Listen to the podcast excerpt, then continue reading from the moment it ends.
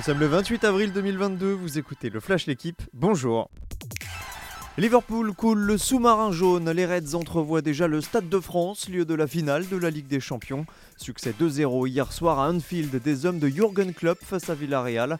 Une victoire logique au vu de la domination des Anglais. Les statistiques d'ailleurs sont parlantes 12 tirs à 1, 67% de possession de balle ou encore 6 corners à 1. Rendez-vous mardi prochain pour le match retour en terres espagnoles. Ce sera un match intense. Jorge Sampaoli prépare ses troupes pour un dur combat ce soir à Rotterdam pour y défier Feyenoord. Ce n'est que la Ligue Europa Conférence, mais l'OM disputera la 7 demi-finale européenne de son histoire.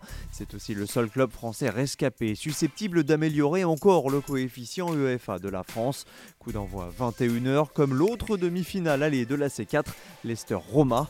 En Ligue Europa, West Ham Francfort et Leipzig Rangers sont à suivre à la même heure.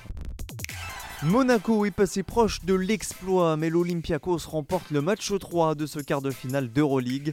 Les basketteurs de la Principauté ont pourtant amorcé une belle remontée dans le dernier quart, mais ils ont dû s'incliner 87 à 83. Les Grecs mènent désormais 2-1 dans la série, ils ne sont donc qu'à une victoire des demi-finales. Monaco devra à tout prix s'imposer demain soir pour arracher un match 5.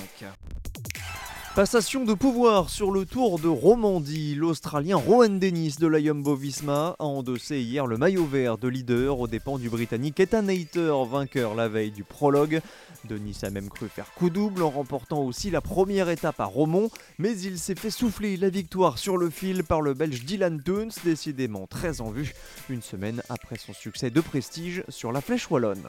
Merci d'avoir écouté le Flash l'équipe. Bonne journée